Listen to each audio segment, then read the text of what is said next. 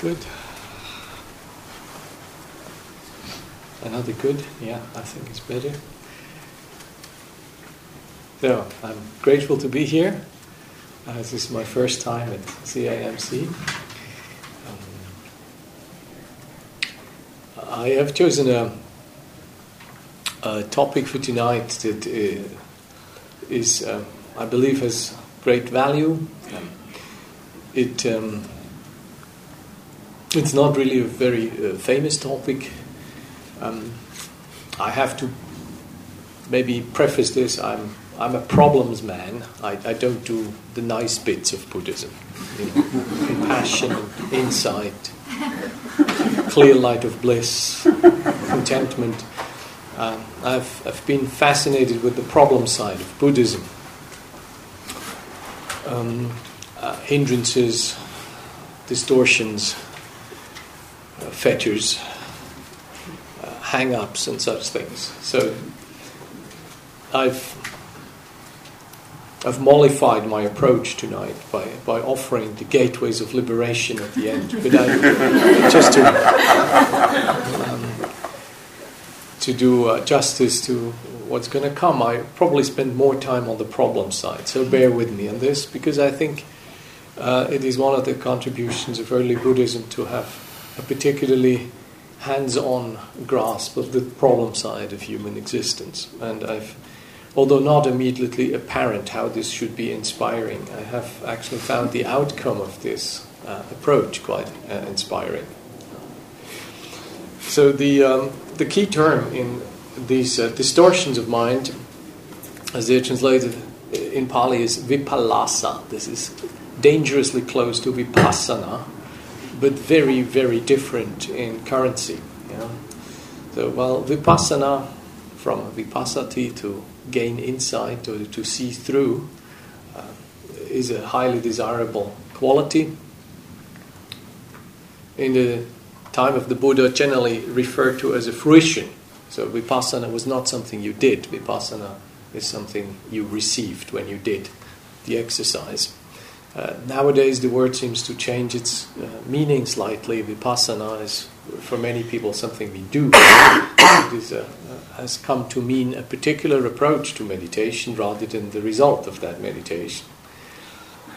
It's very different from vipallasa. The word vipallasa, a little later, I'll come to the etymology of it, speaks of a fundamental distortion of uh, operating in the way we experience the world, and the way we experience ourselves.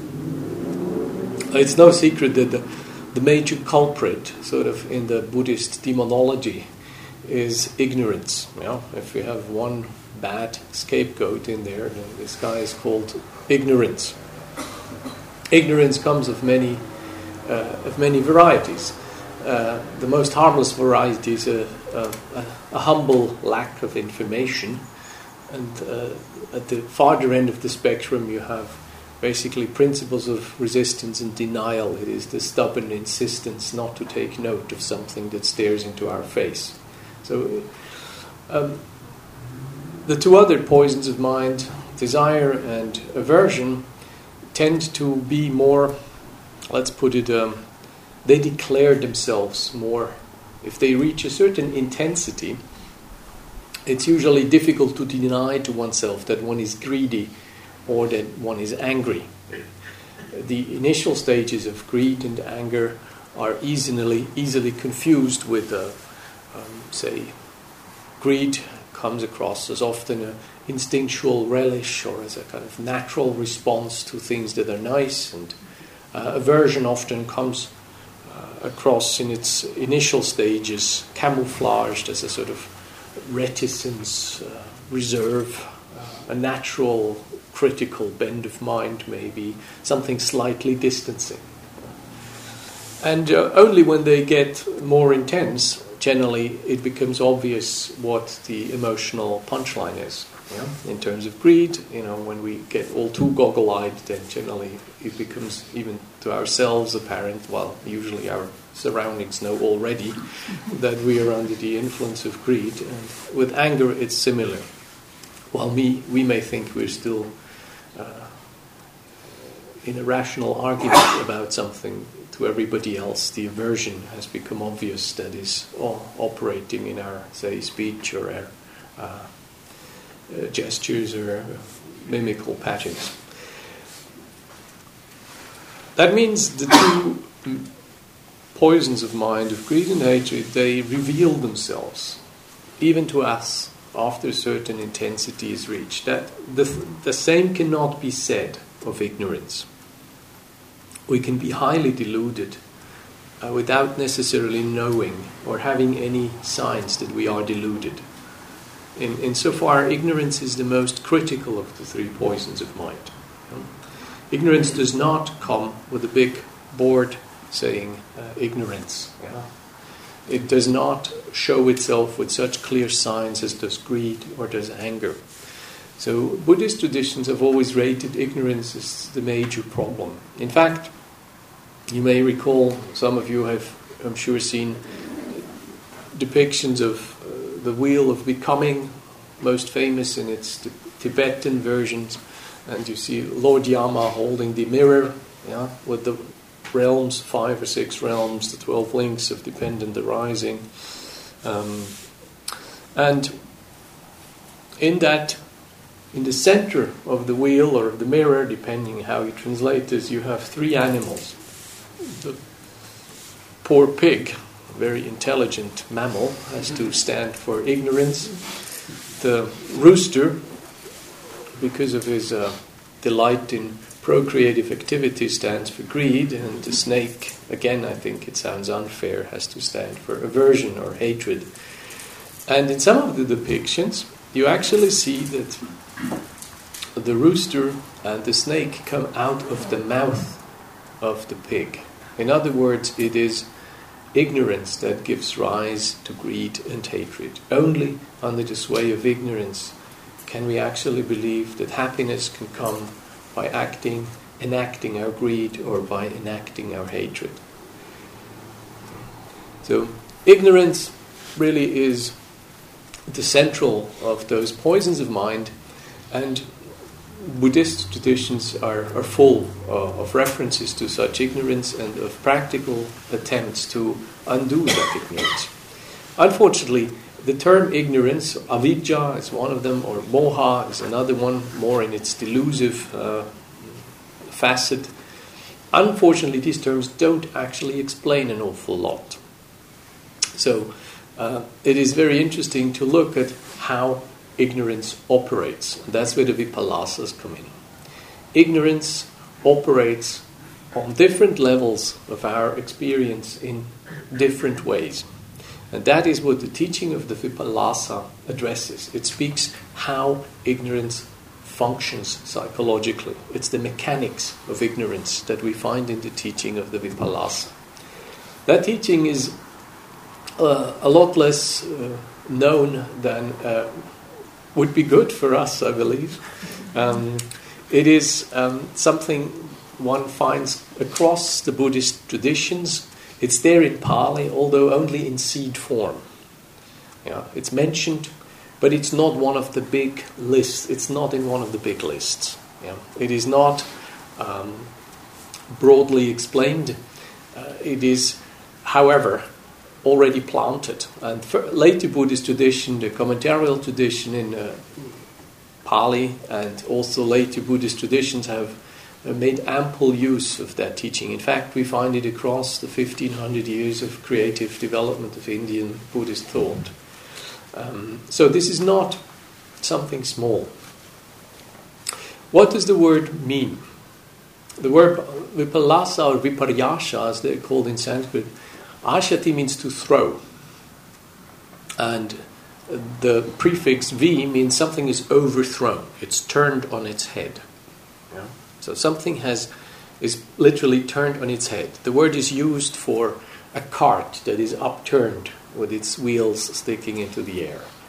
Um, so translators have struggled with the term and have variously described it as inversions or perversions or I think distortions is, comes fairly close. It, you have to think of something that is put on its head.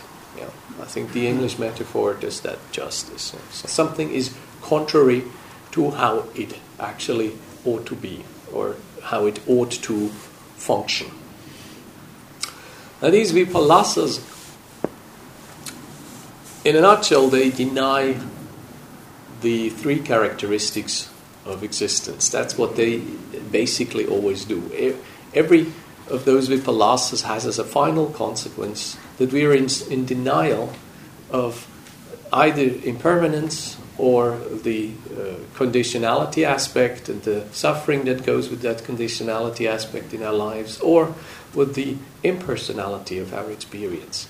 So, if we are under the sway of those vipallasas, basically it means we do deny, subtly, consciously or unconsciously, those three characteristics or any one of them.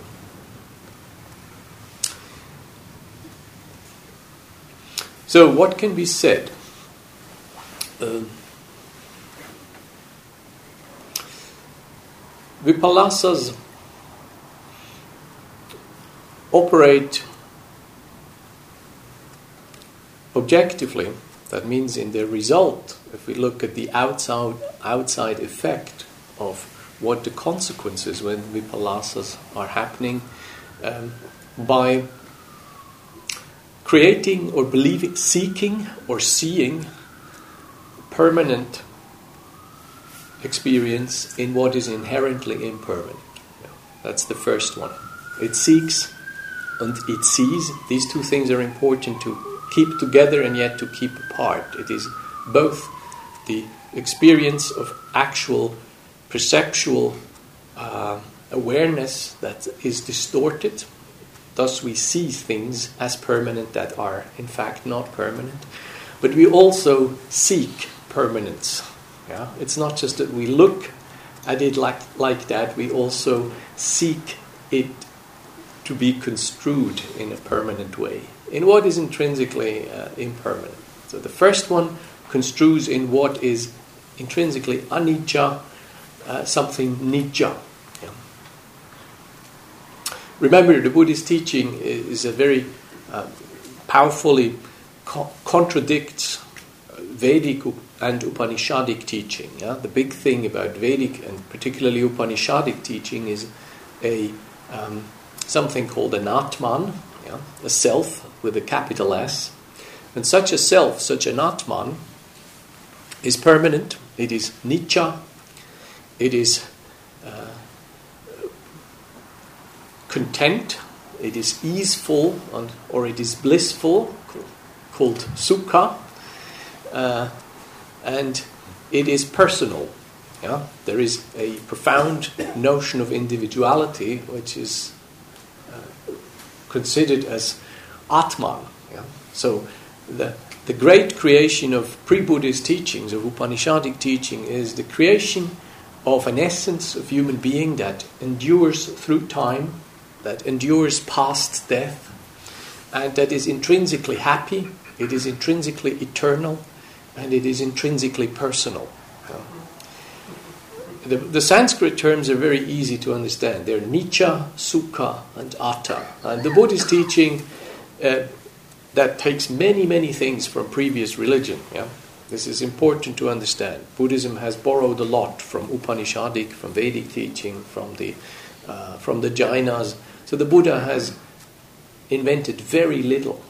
His ingenuity does not lie in his inventing new stuff. His ingenuity lies in reformulating.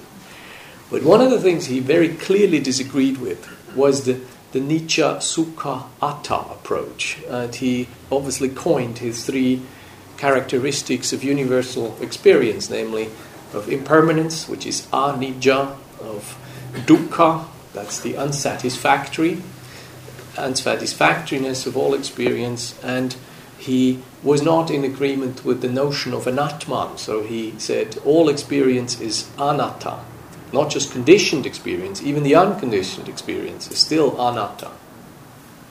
So you have to understand, in those hallmarks of existence, in those three lakshanas, lies the counterposition the Buddha has taken to his uh, religious establishment around him. this position carries right into the teaching of these uh, viparyashas. So the first one we have had is acknowledging that there is something in us that both sees perceptually and seeks from our heart base uh, to find solidity, stability, and permanence in what is not such. The second form of distortion uh, construes happiness in what is intrinsically bound up with forms of unsatisfactory, what cannot give us fulfillment or contentment. In other words, uh, the viparyasa consists of seeking sukha in what is dukkha. Or, uh, if you want the, um, the um, Mullah Nasruddin version, you know, it's the man who has a box of peppers and he kind of picks one and puts it in his mouth, bites it, and pulls a face because it's sharp and hot and bitter. And he, you know, swallows this one, and then he goes for the next one and bites in it and makes again the face. And his friend comes and asks, "What are you doing, Nasruddin? What are you doing?" And Nasruddin says, "I'm I'm looking for the sweet one." so this would be the Mullah Nasruddin version of uh, the second viparyasha of seeking that which is sweet in that which is intrinsically bound up with pain, frustration, and some degree of bitterness in that which is dukkha. The third of these viparyashas uh, consists of seeing and seeking selfhood in what is basically not ours, what doesn't belong to us, what is impersonal. In other words, recreating in an act of appropriation out of the things I experience something that I believe to be mine, truly and perfectly mine. My power, my insight, my health, my strength, my importance, my love, my fame, my control, my merit. This act is a profound act in a world that is all too evidently impermanent and all too evident evanescent, uh, psychologically we seek for stability. In fact, we need the illusion of stability. For some time at least, we need that illusion. Yeah. In the midst of changing conditions, it is important that there are people who take care of us and create order, create structure, create safety, create predictability, at least for some time. That we can grow up and then gradually be weaned off that illusion of stability they have successfully created for us. Yeah? That's what development means. We are given um, something to start working with and then gradually find out that it wasn't quite as true as we thought it was. Yeah? It's like going to school. Okay? First of all, you're kind of taught to use many, many adjectives. You? So you, you, use many, many adjectives. You describe a fire. You know, it does this, it does that, and that. Yeah teaches us very good, very good. You know, a couple of years later, you go same school and you say you use you many adjectives, and people say this is childish. Stop doing adjectives. You know, this is good prose works with verbs. Yeah, mm-hmm. you know, it's economy. It's it's the hard hitting hard hitting verb that does the job. You know, you have to boil this down. Stop this kind of infantile playing with adjectives. so both are true and both speak of a developmental process. That is the case in our lives. We need stability, clear structures, and safety in which we can grow up, only to find out that things are not as safe, that things are not as stable, and that things are definitely not in control as we initially believed. So, psychologically, we crave stability, safety, control, predictability. And we keep seeing that where it doesn't exist, and we keep seeking that because we wish it to be there. That is the third of the viparyashas. All three, you notice, contradict completely the basic characteristics the Buddha speaks of as having, as being something to be reconciled with. Yeah, impermanence, suffering, and impersonality. The fourth of the viparyasas is interesting. It seeks the beautiful. It seeks subha, that which is beautiful, in what is intrinsically not beautiful. The, the Buddha speaks of a habit of mind, of a distortion of mind, largely due to fantasy and wishful thinking, that construes beauty where there isn't intrinsic beauty. You know, these, the first three are uh, characteristics of the universe. The first one, asubha, is not a characteristic of the universe. The Buddha doesn't say this is an intrinsically ugly world. There's nothing attractive here. There's nothing beautiful here. He doesn't say that. The fourth one is purely psychological. It is not a characteristic of the universe to be intrinsically ugly. Let's say, like it is intrinsically impermanent. However, we have an, in, an inherent tendency of creating things to be more beautiful than they actually are. To beautify, to embellish, to uh, spruce up. And he speaks of that as a distortion of mind. So, if we call these four results of the working of Vipallasa objective, namely, this is what they do outside. We don't know yet where the Vipallasas actually work psychologically. That's where we look, turn the other way around and we look which part of our system do these Vipallasas affect. And on the subjective side, we get basic, basically three domains in which we are victims of such distortions. The first domain is the domain of perception. Vipallasas are highly effective at the level of perception. Our perceptual apparatus operates in a distorted way if we are unfree. The second layer on which this operates, Vipallasas operate, it's basically our heart and our thinking. It's we are uh, cognitively and emotionally um, warped. We have warped responses to the world as it is. This is called Chitta Vipallasa. We don't respond to things in an appropriate way. The third layer, maybe the most easy and maybe the most obvious layer, is called Ditthi Vipallasa, and this is the layer of explicit theoretical um, forms of understanding. In other words, we have adopted a view or we have come to a theoretical um, position that contradicts the world as it is, that contradicts uh, the nature of experience that is accessible to us when Uh, scrutinized more carefully. So, outside we have the denial of impermanence in creating stability where there isn't any, the denial of suffering in creating happiness where there isn't any, the denial of, imp- of impersonality, the creation of selfhood where there isn't any, and finally, the, the, the denial of that which is unbeautiful by creating things to be more beautiful than they are. That's the objective results. The subjective realms in which we are affected by these vipallasas is the realm of perception, the realm of our thinking, and the realm of our emotional response, and finally the realm of ditthi, of view of theoretical uh, constructs.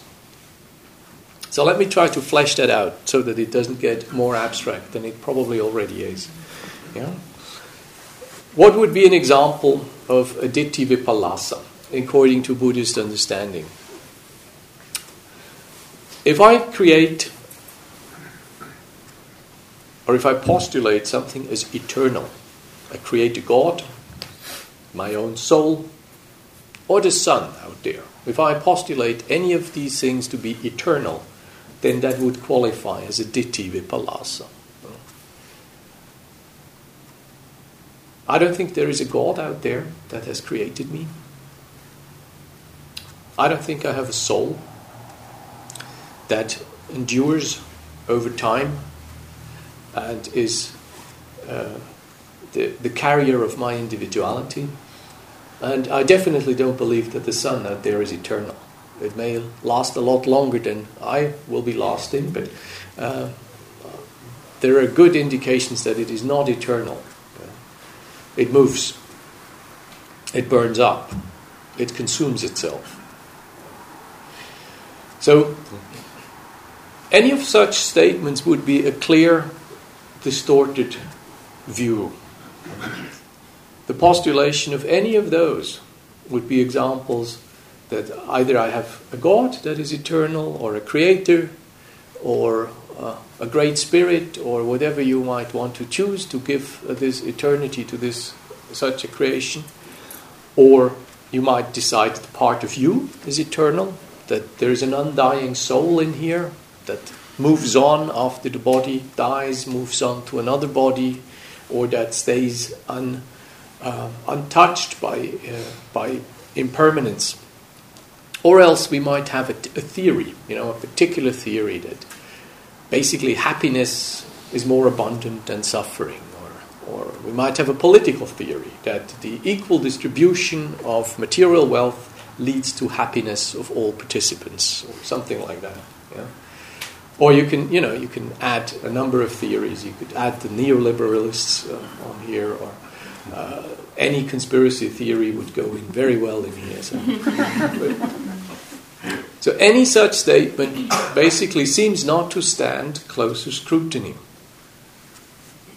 Now, such theories have wreaked quite a bit of havoc. Uh, if you look into history, then you've seen people have done a lot of bloodshed. You know, so uh, people a little closer to where I'm at home uh, have decided that due to the perceived supremacy of their race, it's perfectly all right to butcher millions of other people and invade the continent and do a lot of damage and wreak havoc.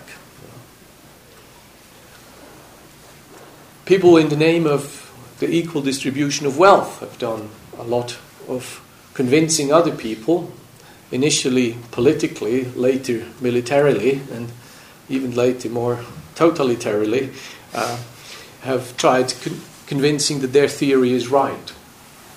The uh, history of the world is rife with theories, and people have done all kinds of violence to defend their theories, to convince other people of their theories. Um, and the bloodshed is quite is, is, conspicuous, isn't it? If we look at this, uh, say, history of colonialization or uh, what in the name of religion has been done. Even Buddhist religion, you know, Buddhists, although nicer than the lot, uh, still have displayed remarkable degrees of ignorance in the course of centuries. If you bother to look a little more closely, uh, you find uh, remarkable uh, pieces of history that are maybe less known. But you know, Buddhists have butchered each other and have burnt each other's monasteries and uh, although one cannot really justify such things in the name of the Buddha, Buddhists nevertheless um, have done such things. They have, on the whole, behaved better than most other religions because they, there's very little, uh, even an, an ignorant and distorted mind finds it difficult to justify bloodshed with Buddhist religion. But uh, Buddhists, as such, are not really uh, free from ignorance, and wherever ignorance is operating, generally pain is not far ahead. You know. So we have such theories as examples of a, a clear ditthi vipallasa. Uh, ditthi vipallasa is probably not the biggest problem when it comes to distortions of mind. The real trouble kicks in with our response to the way we experience things. Um, because much of our response to the way we experience things is as if the world was very, very different from what it actually is. We keep pretending, although we claim to know that things are impermanent, we claim to know that things don't really belong to us, and we claim to know that things are intrinsically bound up with some form of unease and uh, discontent and unsatisfactoriness, we keep behaving as if it was otherwise, isn't it? We know an awful lot about these things, and yet our impulses, our heart, and often enough our actions just seem to be the contrary of what would be the normal conclusion if we had really let that in. In other words, we know these things, but we don't really live there. Yeah? We know about these things. Now, why is that the case? It's difficult to explain. You know, we all know about impermanence. We all know about the futility of control. Yet, you know, I bet, you know, in all of our lives we have tremendous amount of effort to establish forms of control, to establish forms of permanence, to establish forms of uh, certainties and of stability. I would be very surprised if you tell me you're not doing this.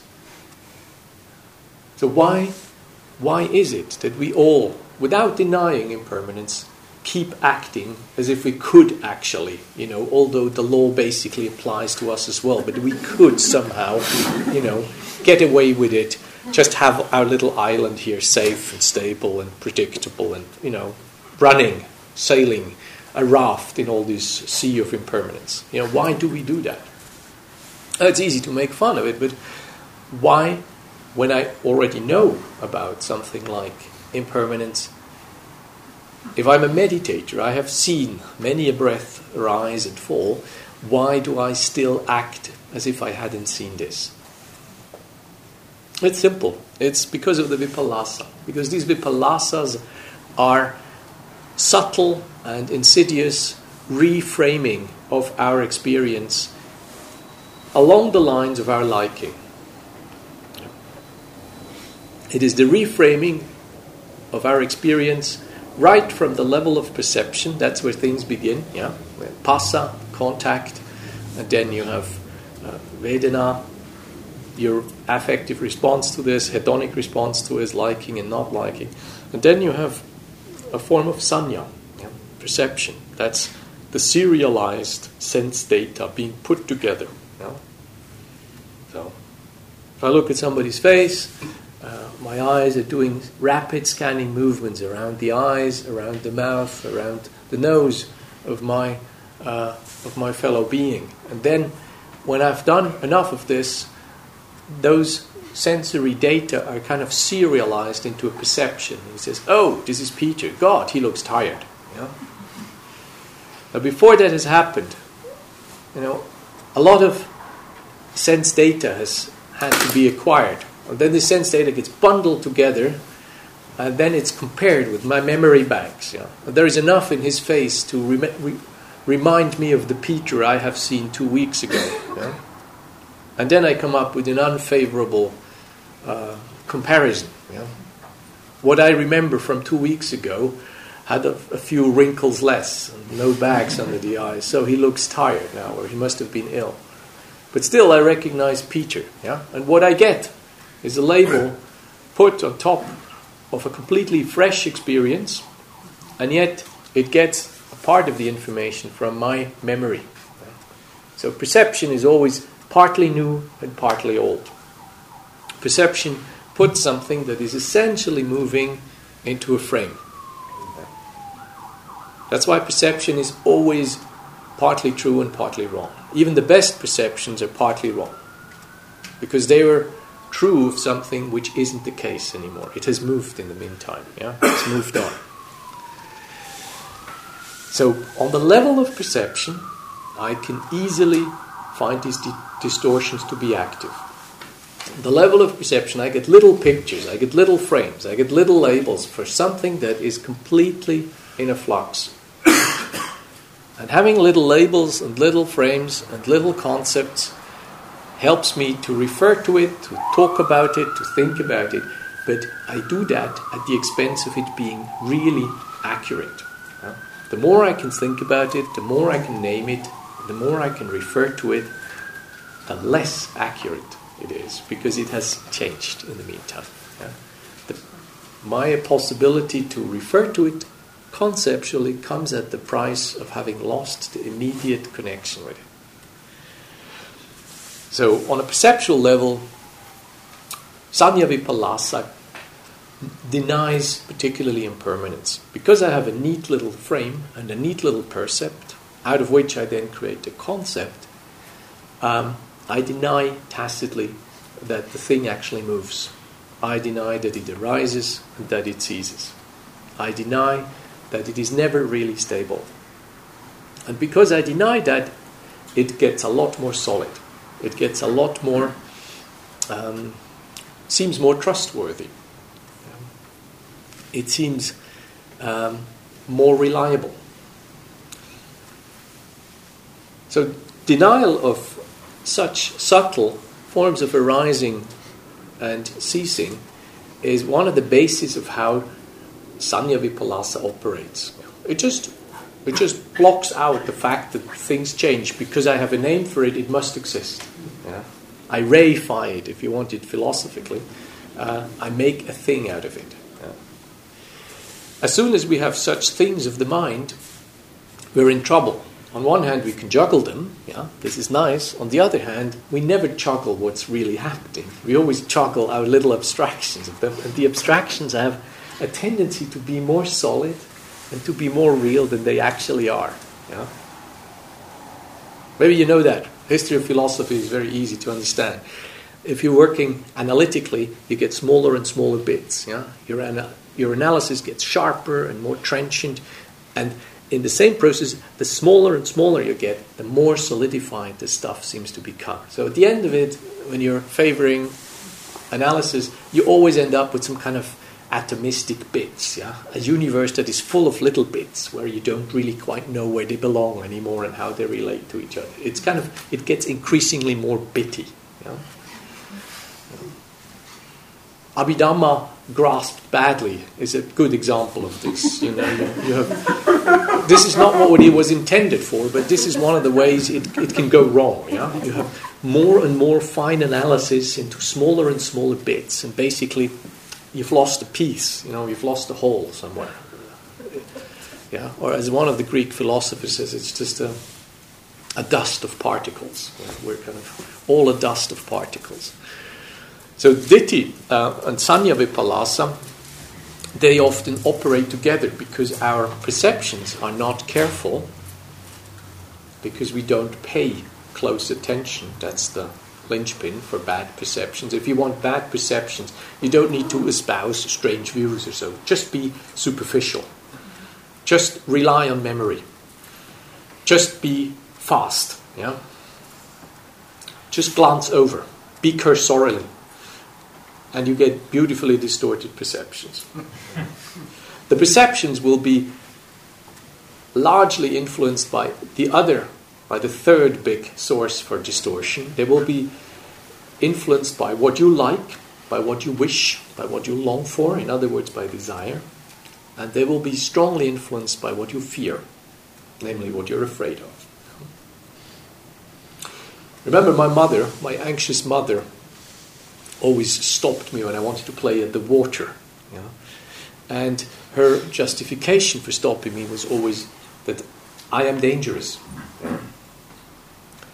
A little later, 40 years or so, I, I, it has occurred to me that this was never dangerous what I did. It was just she was afraid. Yeah? But she never declared, stop playing there because I'm afraid. She said, stop playing there because it's dangerous. Yeah? You're dangerous, in fact, to be honest. Yeah? You do the things that makes me afraid. In other words, you stop, please. Yeah? you become responsible for my fears. Yeah, please. That is what we do when we are under the sway of Chitta Vipallasa. We have our wishes, our desires, our longings, and our fears inform our perceptual process. In other words, things look more the way I would actually like them to look. Or if I'm more of a fear type, then things are always incredibly risky. Yeah? So I always sit close to the door I could leave. I never sit in a room, you know, always back to my wall because I want to see what's going on behind. Or um, um, park my car close to the entrance, or pay my bill as soon as I can, so that I can leave immediately. Yeah. If we have fear type, uh, there's we don't there's not so much choice, you know, in this. You're either more of a greed type, or you're more of a, a hatred type, or you're more of a fear type, or you're more of a delusion type. This is about it. The options aren't that great.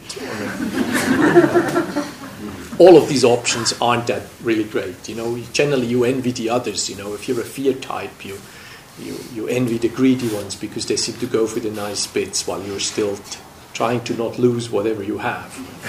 Um, if you're a, if you're a hater type, you, you envy all of them because hatred just feels so bad. Basically, we all have a temperament, you know, and we, in that temperament there will be a dominant streak, know, that is either more about gratification and pleasure, which would Buddhist psychology would that kamacharit, so we're inclined to go for the nice bit. We're seeking enjoyment, so we go in, we want to see, sit with the nice people, the interesting people. We want to see, is there something to eat, something to see? Which is the soft seat? Let me get the soft one over there. Yeah? So that that be the greed type. Yeah? The greed types are nice people. They generally enjoy, they want to share because it increases their enjoyment. It's very pleasant to be around greed types. You know? Greed types are really lovable people. They have a glow, they're inviting, welcoming, they're warm, and it's nice to be around them. Hate types are not so nice to be around. they're generally a little sharp, a little edgy, you know, a little jumpy often. They come in and they immediately see what's wrong. Somebody's opened the window too much, there's a blotch on the wall over there. That, that curtain doesn't match, you know. so they have an immediate facility to see what's not good, what's, you know, the, the brilliant tr- uh, troubleshooters, you know, they can walk into a corporation and immediately suss information flow is not good, this guy has too much power, this guy doesn't do anything, you know. Excellent. It's an unpleasant condition to be in, but it's very useful. good living out of this. So the Greek type gets interior architect, and the other guy gets troubleshooter, and so forth. Um, spiritually, you want to get out of this, and the only way to get out of this is by actually understanding your number.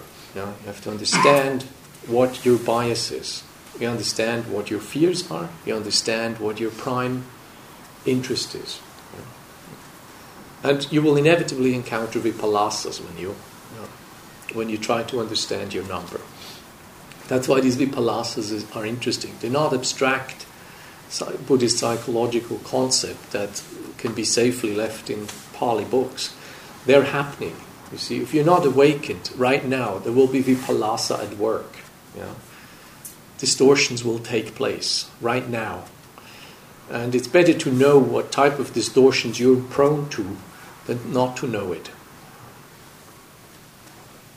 The Catholic upbringing I had I've had uh, enjoyed uh, had a saying that says, you know, the devil really has won when he has convinced you of his uh, absence. Yeah? And he has convinced you that he doesn't exist and he really has got you in your pocket.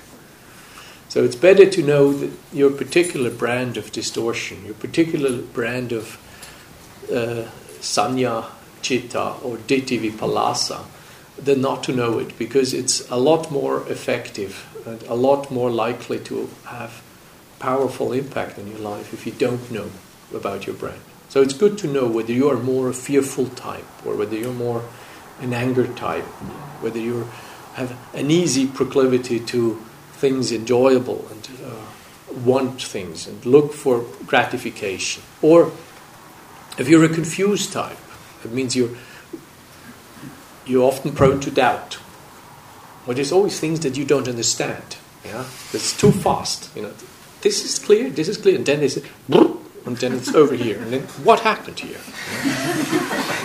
and then you're never sure: is this first or is this second? Was this the cause or the result? Or should I do this, but I also want to do this? And you know, how do they get together? They're mutually exclusive, and I want them both. You know, how come? This is more the confusion type. You, we're chumpy three steps in, three steps out. I go, you go along the buffet and you don't know what to take. Because you, of all things, you know so much, and the things that you want most are the things that are not good for you, so you take a little bit of the ones that are good for you, but then you take more of the ones that are not good for you, the ones you really want. You, you kind of haggle.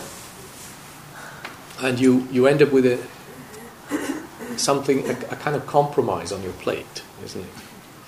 So the, it's good to know one's, one's particular inclinations. In terms of the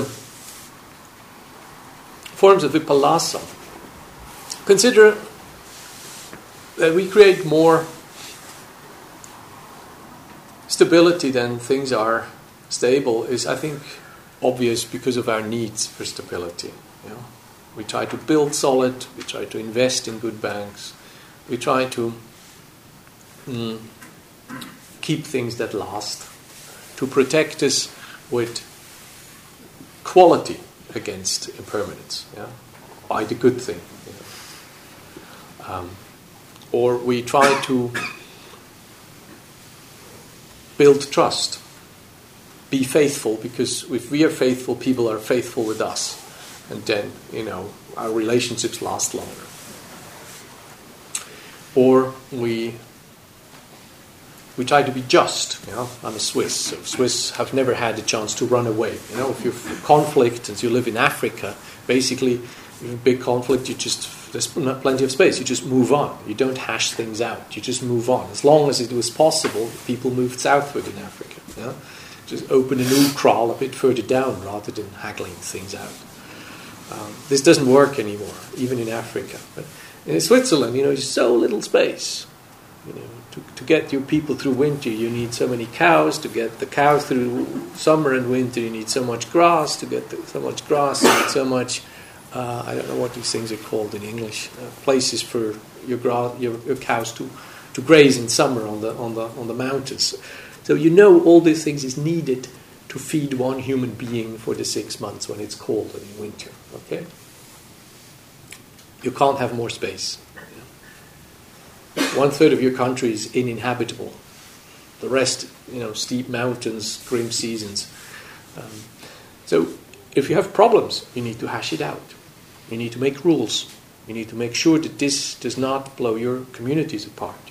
Must, you must make sure that this is done just as just as it gets, and to make it just.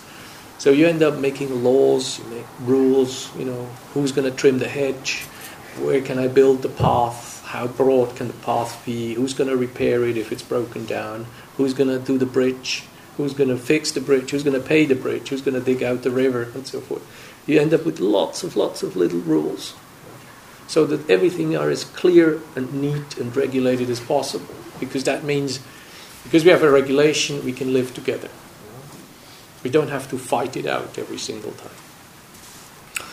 So, predictability is necessary if your space is tight.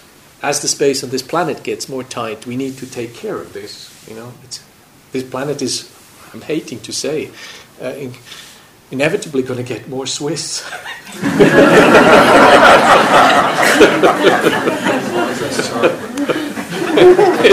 it's not something I'm proud of. if it doesn't, you know, the guys who have the clout will, you know, will use up the oil and will, will put their dump their waste to the guys who, who don't have the clout. Yeah, and, and unless we're willing to to think about this globally, you know, uh, we, we need this. Yeah?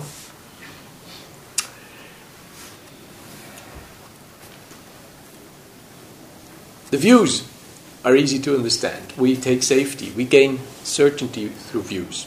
Views are things that sh- create community. People who share views generally hang out together. That doesn't necessarily make the, the, the views accurate, but it creates community, it creates bonding. Ever notice how trouble talk is bonding? Yeah? Three guys out there packing cigarettes, talking about the boss. Immediately, you have a kind of conspiratorial feel of bondedness at that moment. Doesn't necessarily mean that it's, it's right what we say, you know, that the boss is that way, but still we feel kind of sense of solidarity and closeness, and shared shared uh, reality is, is taking taking place. That makes sense. Ditthi vipallasa makes sense. Um, Chitta vipallasa is interesting. We overestimate the amount of happiness we can get out of things. We overestimate our contribution to a particular task, a particular result, a particular success story. We overestimate the long lasting impact our efforts or our ideas or our powers uh, have. You know? If you look at how people are willing to expect more than things can deliver under the best of circumstances. You know? We want happiness, and we eat strawberries. Yeah. Now strawberries can be quite nice. Good strawberries can be very nice, but no strawberry is ever going to make you completely content. If we only expect the sort of happiness of a strawberry the strawberry can deliver, we would be quite happy with strawberries. But actually, we don't want strawberries. We want happiness. We want the feeling the strawberry gives us. We don't want a strawberry. We don't want a car. Nobody wants one and a half tons of metal that rust and look parking spaces and, and, and uh, age and lose value every year, appreciate, depreciation so forth. Nobody wants that. But we want mobility, we want independence, we want being able to get away with the kids over the weekend. We want we want this, isn't it? We want the function and the feeling this gives us. We don't want the thing. But we confuse the thing with the feeling it has given us on occasions. But the very same thing that gives us mobility and independence gives us headaches when we're in a traffic jam, or we don't find a parking space, or we don't know how to pay the taxes for it. So the thing does not reliably give us the feeling we have identified the thing with. This is happening all the time. So we keep expecting feelings from things that these things only under certain august conditions can give us. And that's one of the major problems. The other problem is, you know, so vipallasas do to us something of a distortion that makes us relate to world and ourselves and our experience in ways that are inappropriate. You could say they're empirical misjudgments, or if you want to say, they are mistakes, yeah, with a dash in between. Yeah. On an empirical level, they do that to us, but they also, in a spiritual level, they do something to us. They are kind of mis searches. We look for what we truly want in the wrong place that's where they are having a there's another twist there that we we can't help having longings we can't help wanting to be happy we can't help trying to create stability in, in a world of change. But we look in the wrong place. That is what the buddha's message is saying. You can't object to the fact that your heart wants to be happy that you wish to find that happiness through the ways that you have known to create happiness for yourself, namely by gratification. But no gratification you can create for yourself through sense experience is going to give you a lasting happiness, or is going to leave you behind completely satiated and content, you know, for any length of time. None of them does that. Now we know that, but it's pretty stark to really let that come close. Yeah? So the Buddha says it's, it's natural to be having desire. It's natural to be looking for happiness, and it's natural to sense a longing for something big. But as long as you keep looking in uh, Mullah Nasruddin box of sharp peppers, you know, you will not find sweetness in there. You will find peppers. You'll find more peppers, and you've tried this one, you can try the next one, but the sweetness you're looking for is not going to come from there. The sweetness you're looking for is going to come from somewhere else. You have to understand the process of your experience. And that's where Buddhist meditation comes in. That's where meditation suggests, rather than railing against ignorance, you know, to just, just look more closely. You know. Learn to steady your attentional focus on something. Anything. Anything, if you stay with it long enough, will inevitably demonstrate impermanence impersonality and unsatisfactoriness. Every aspect of your experience, if you stay with it for any time, yeah, will start doing that. Okay, you tell me you can stay in bed and feel quite happy, it's quite comfortable, and you don't see the aspect, the aspect of suffering in there. How long can you stay in your bed? Yeah. When do you get restless? When does your back start to hurt? When you get bored? When does gangrene set in? even as something apparently comfy is staying in the warmth of your sheets and having a soft environment and a safe environment, does not provide you with contentment. It provides you with some comfort, and there's a sweetness of pulling up your blankets and say goodbye, cruel world, for today, you know. But nobody wants to stay there. And this is just a little example for the rest of our world. So the Buddha says we need to turn our attention up to the world of our experience. It's not to be found out there. That's the incredibly powerful statement. If we turn our attention in an appropriate way to the very nature of our experience, therein we find the key to freedom, to happiness, and to contentment. Namely, to complete understanding.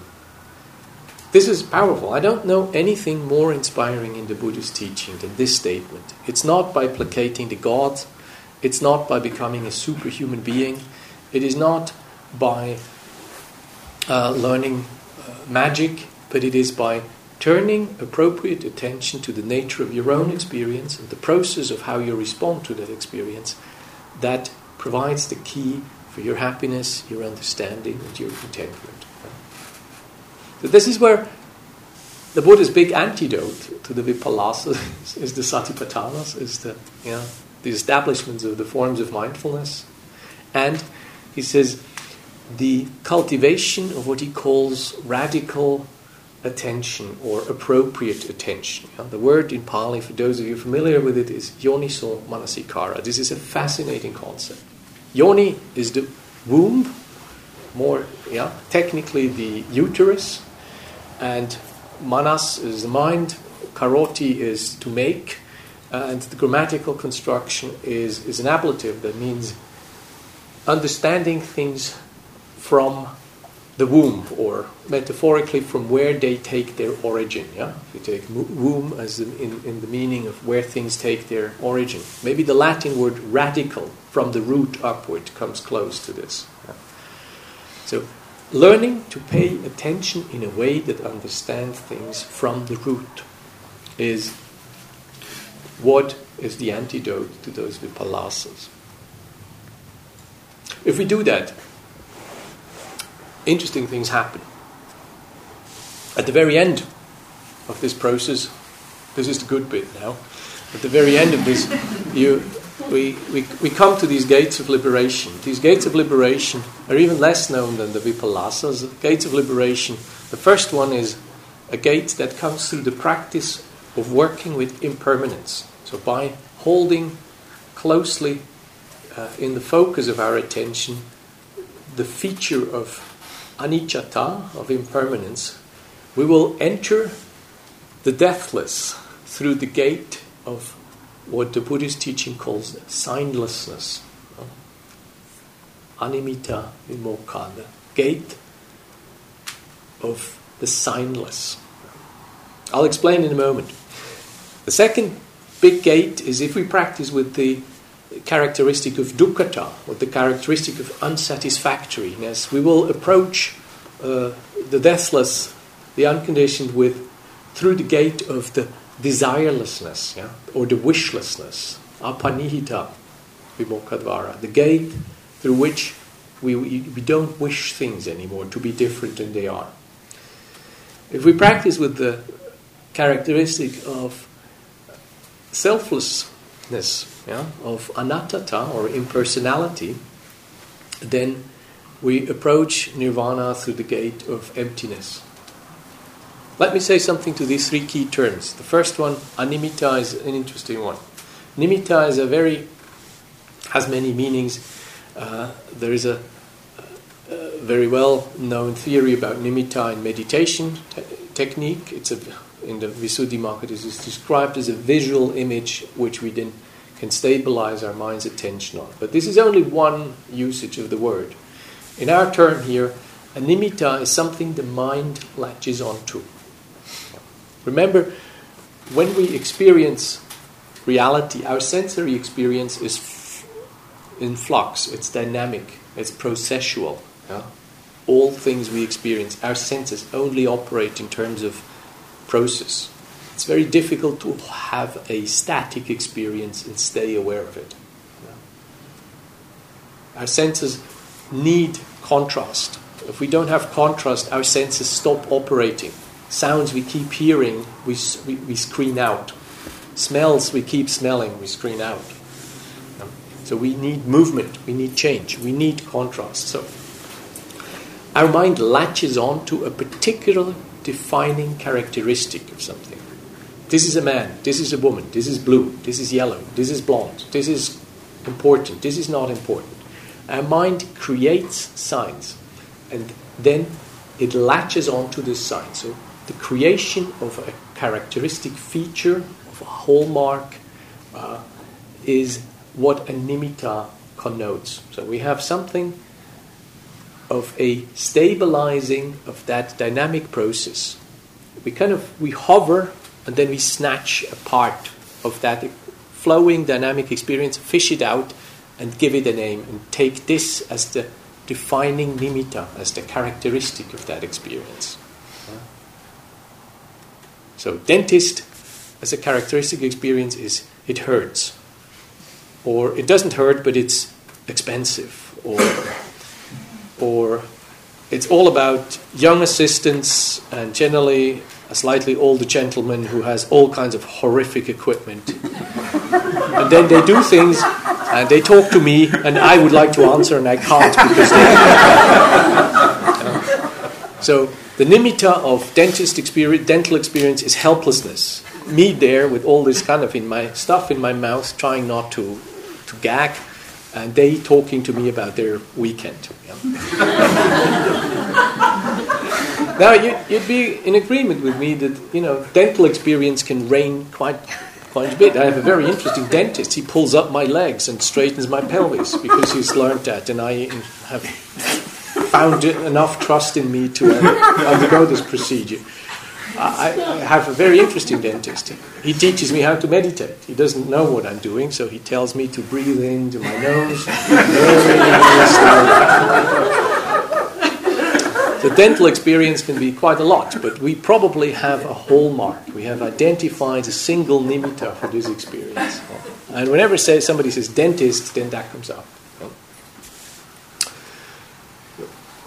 Being freeing the mind's attention from latching onto such signs, such nimittas, is uh, a very powerful practice and something that allows us to get more in touch with the ultimately dynamic nature of our experience. We stop surfing only on the uh, on the most dominant features or on the nimittas we have basically created. There's a slightly causal notion in the term nimitta. So the nimitta is a creation it's already a slight imposition of our mind to get a handle on a flowing dynamic experience. So if we steady and refine our attentional focus on impermanence, these nimittas will wane away. We get a more realistic and a more immediate connection with the intrinsic changefulness of all experience. We lose the illusion that we can hang on to things. We lose the illusion that things are more solid than they in fact are. And that's one of the gates that leads to the deathless. The second one is very easy and understandable. It is because I begin to become aware of the pain that is thing, in things, or the effort it takes to get these things that I feel gratified by, or the fact that even if I do get gratified, they'll be taken away from me, or I'll get bored with them, or my neighbors get it before I get it, or something like that. There's many ways we can suffer, even when we get gratified. And a deeper acquaintance with that pervasiveness of, the, of that hallmark of existence leads us to be less prone to longings and wishing. Yeah? We begin to be less happy to just follow our wishing mind. There's something in us that is, um, what's the word, reconciled or the kind of an, an emotional aloofness sets in. We're becoming more cool, yeah, in the truest sense of the word. The third one, I think, is also quite plausible. The practice with the characteristic of impersonality lets us see the transparency of our mental and emotional process. We, we begin to see an emptiness. That doesn't mean it has no value. Uh, emptiness in the Indian mind does not mean it's hollow and nothing worth. It is an emptiness as if, you know, the banana tree. It has no core. It, there is a banana, it has a stem, but you don't actually find the pith of that thing because it's sheaves uh, uh, of, of I don't know what to des- how to describe that. You know, the plant is like an onion. It doesn't actually have a proper core. It has layers, and these layers are folded within each other. So it creates stability. It exists quite definitely, but you can't say this is the hard core of it. So, in the same way, practicing with impersonality uh, lets us deeply realize the fundamental emptiness of experience, the fundamental emptiness of the self construct, the fundamental emptiness of what is experience experienceable through my senses. You know, all thing recognizing not the thing that is frontmost, but actually seeing the, the string of conditions that have led to that. Yeah? Recognizing all the contingencies that are in that thing. So the teachings tell us that if we practice with impermanence, with a mind that is endowed with adhimokkha, with decisiveness, with determination, then we will go through that gate of uh, the signless. If we practice with tranquility, endowed with tranquility, with the quality of suffering and unsatisfactoriness, then we will go through the gate of wishlessness. And if we practice with wisdom, a mind endowed with wisdom, practice with the quality of impermanence, then we will go through the gate of emptiness towards the goal. Good? Let me stop here. Uh, there is more to this, and I trust you find ways, means to get there if you want more uh, but for tonight, I think let us end, and I see whether there are some questions I can respond to. Maybe we can open a few windows to get some air in here. Thank you. Yes, please. Thank you. Uh, I, I don't remember ever hearing about Vipallasas. Is that how you say it? And I, I remember a couple of years ago here in this very hall, a teacher was speaking about delusion. And I asked, you know, what, how, if I'm deluded, how do I know I'm deluded? And how do I know which of my thoughts are deluded? And he said, no worries. You can just trust that they're all delusions. so I actually, you know, worked with that a little bit, and uh, I came to understand a bit what he, what he meant. But I'm, I'm grateful for your, your, you know, your really delineating that, and I'm looking forward to re-listening to what you said tonight once it's on uh, here, borrowing it from here, because it was like, you know, a bit more than I could uh, digest. Um, so thank you. Um, question, a number of questions have come up, uh, and uh, I know other people have questions, so I'll, I'll try to make it my, pick my, uh, the most pressing one. I've been exposed to a lot of non-dual teachers. You may be aware that there's a lot of teachers going from all over the world, going all over the world, promoting and teaching non-dualism, Vedanta. Uh, and I have to say I've been attracted to that. And I continue to be attracted to Buddhism. And I've been trying to understand, you know, the difference. And you pointed to a diff- to three differences. I came up with one. you pointed to at least three. And but the one uh, you pointed to that uh, that most interests me is the one about there's no uh, there's no big self, there's no big S.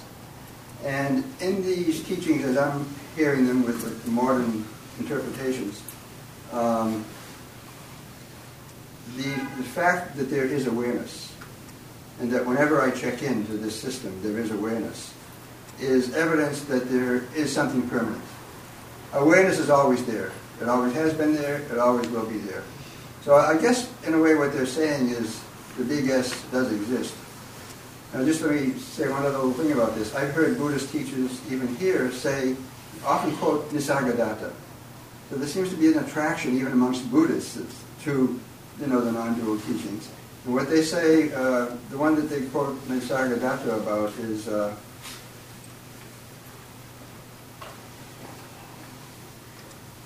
Wisdom tells me I am nothing.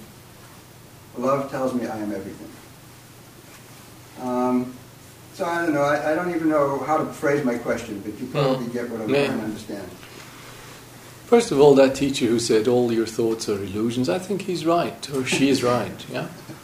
Um, it's just that there are some some delusions are, you know, there's a graduation of them, and we should generally go through the to the softer forms of it. Mm-hmm. Yeah, by tendency. Yeah. Any thought does not represent the nature of reality. No thought can do that. As soon as I have a thought, discursive thought particularly, does not do justice to the nature of reality. Uh, I cannot quote really on, on Advaita teachings. Um, I understand the appeal. I, I guess, you know, the point, the vantage point this is what I understand of it is a different one. Yeah? Uh, Advaita teachings are monotheistic teachings. They're monist teachings, not monotheistic. Sorry, they're they they have a perspective that is maybe more philosophical, while my appreciation for early Buddhism is that this perspective is psychological.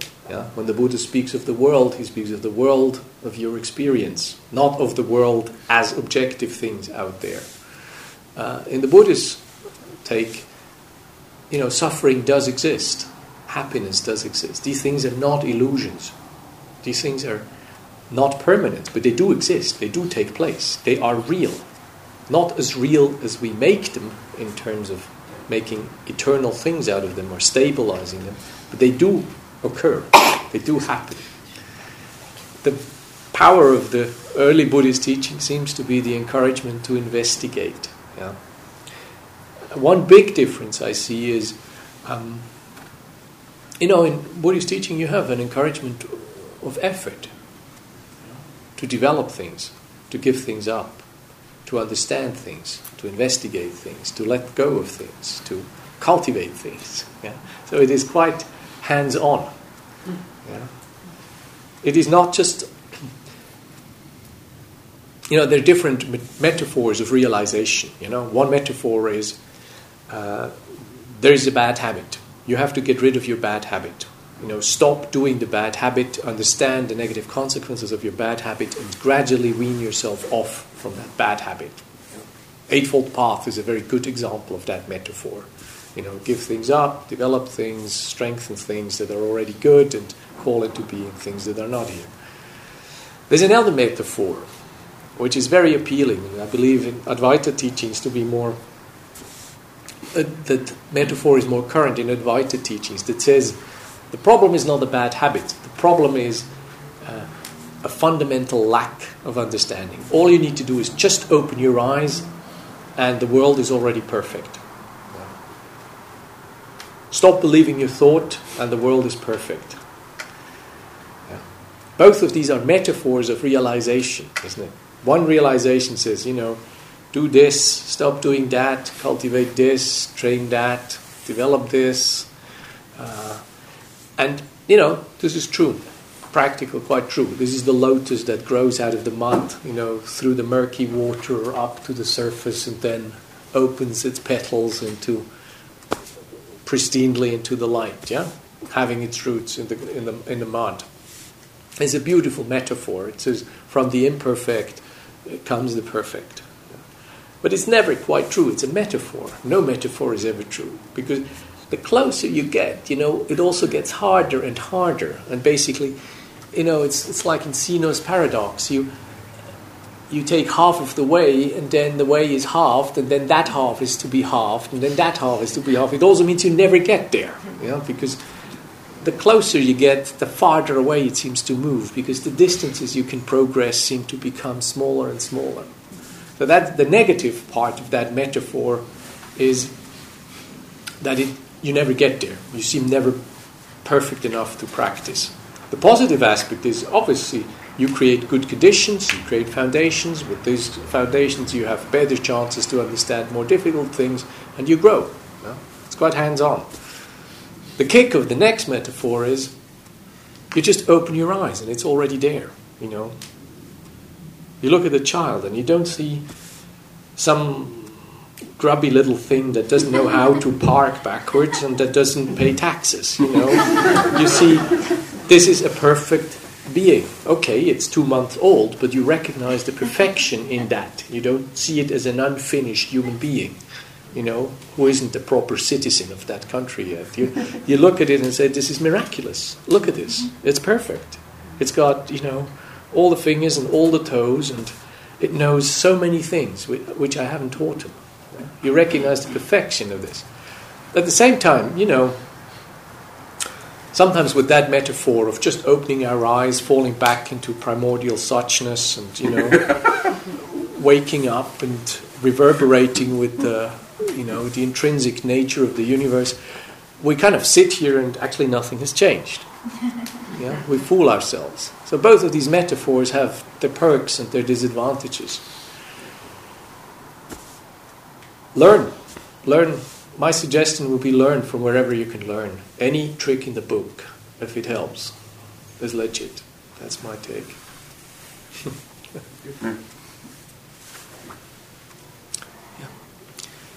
Please. Thank you. Um, so just to be clear, so it's basically what you're saying is not to come to all to your experiences with preconceived notions of what you have learned about things or people from the past.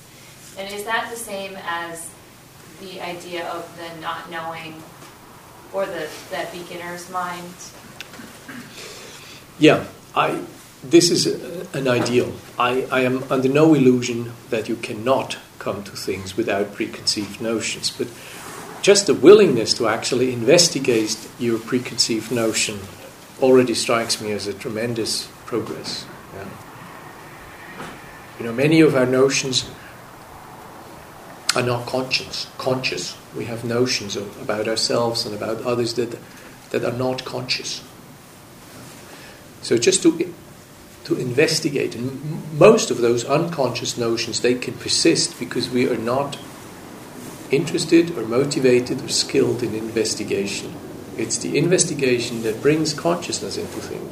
And human beings want to wake up. The mind is economical.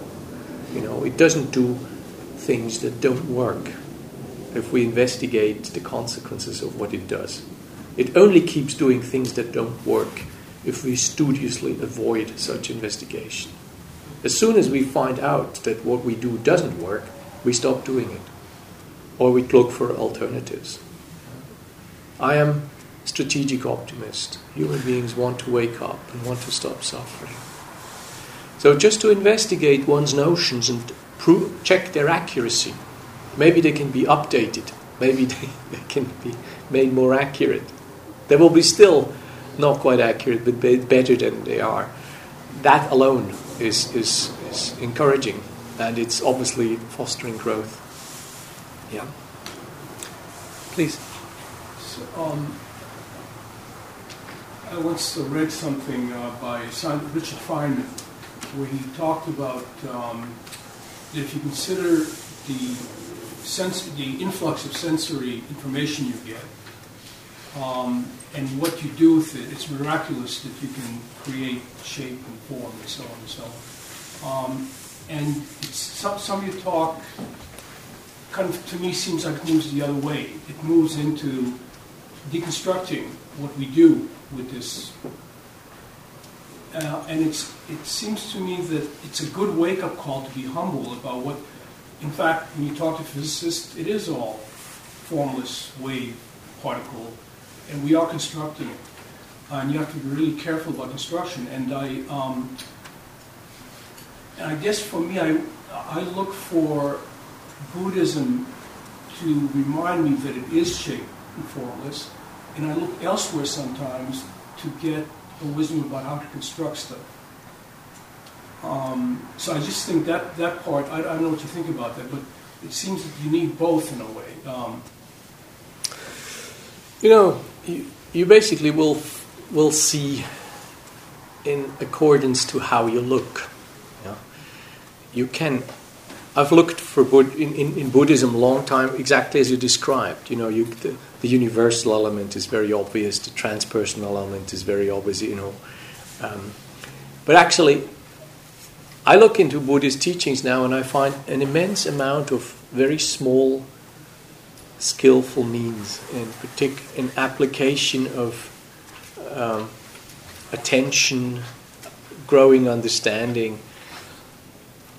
If you learn to disentangle these teachings from you know their cultural uh, bias uh, and their language, and if you can contextualize some of that, suddenly an immense amount of it gets very, very pragmatic.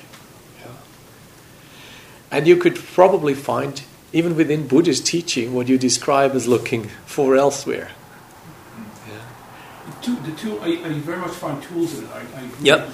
I, it was for me also the looking elsewhere. I have looked in, in psychology and I found suddenly things that were stated in psychological terms that I hadn't read or seen when I looked into Buddhist teachings. But having looked at them, in psychological terms, I could also find them in Buddhism because I now knew what to look for. Yeah, yeah. It's you know the language is, is different, and it, it takes you know some things you need to hold a long time on your tongue before they yield juice. Yeah. Um, so this comes from a long distance to us, two and a half thousand years, and a different culture, and uh, you know you need to, to to patch Buddhism together. You need to understand some of its context, and that takes some time. So I think it's a perfectly legitimate way what you describe. We learn from everything, and then we, you know, we find some some aspects are more clearly stated in this tradition or in that tradition. I I stop trying to find everything in one package. To be, I hope you hear my affirmation. Yes. Good. Last question. Good. We're done. um, would you say that, um, in a way, that the teaching is saying that true happiness comes out of a process of losing your delusions and, and perceiving truthfully? Definitely, yeah. Definitely. Ill- delusions are really bad for happiness. Delusions means it hurts. At the end of it, at the end of it, it's going to hurt, and you're going to pay the bill. Actually, I didn't mean it more like at that level, but I meant more like ultimate gratification is is a sense of perceiving more truth, like feeling you're approaching more truthful perception, just in enough. Yes, you will understand more about your genuine needs. You will understand more about your possibilities. You will understand more about your resources if you pay closer attention and look underneath the hood and underneath the label you have given your experiences, underneath the nimitta, the teaching would say. Yeah? Okay. Thank you for your attention and patience.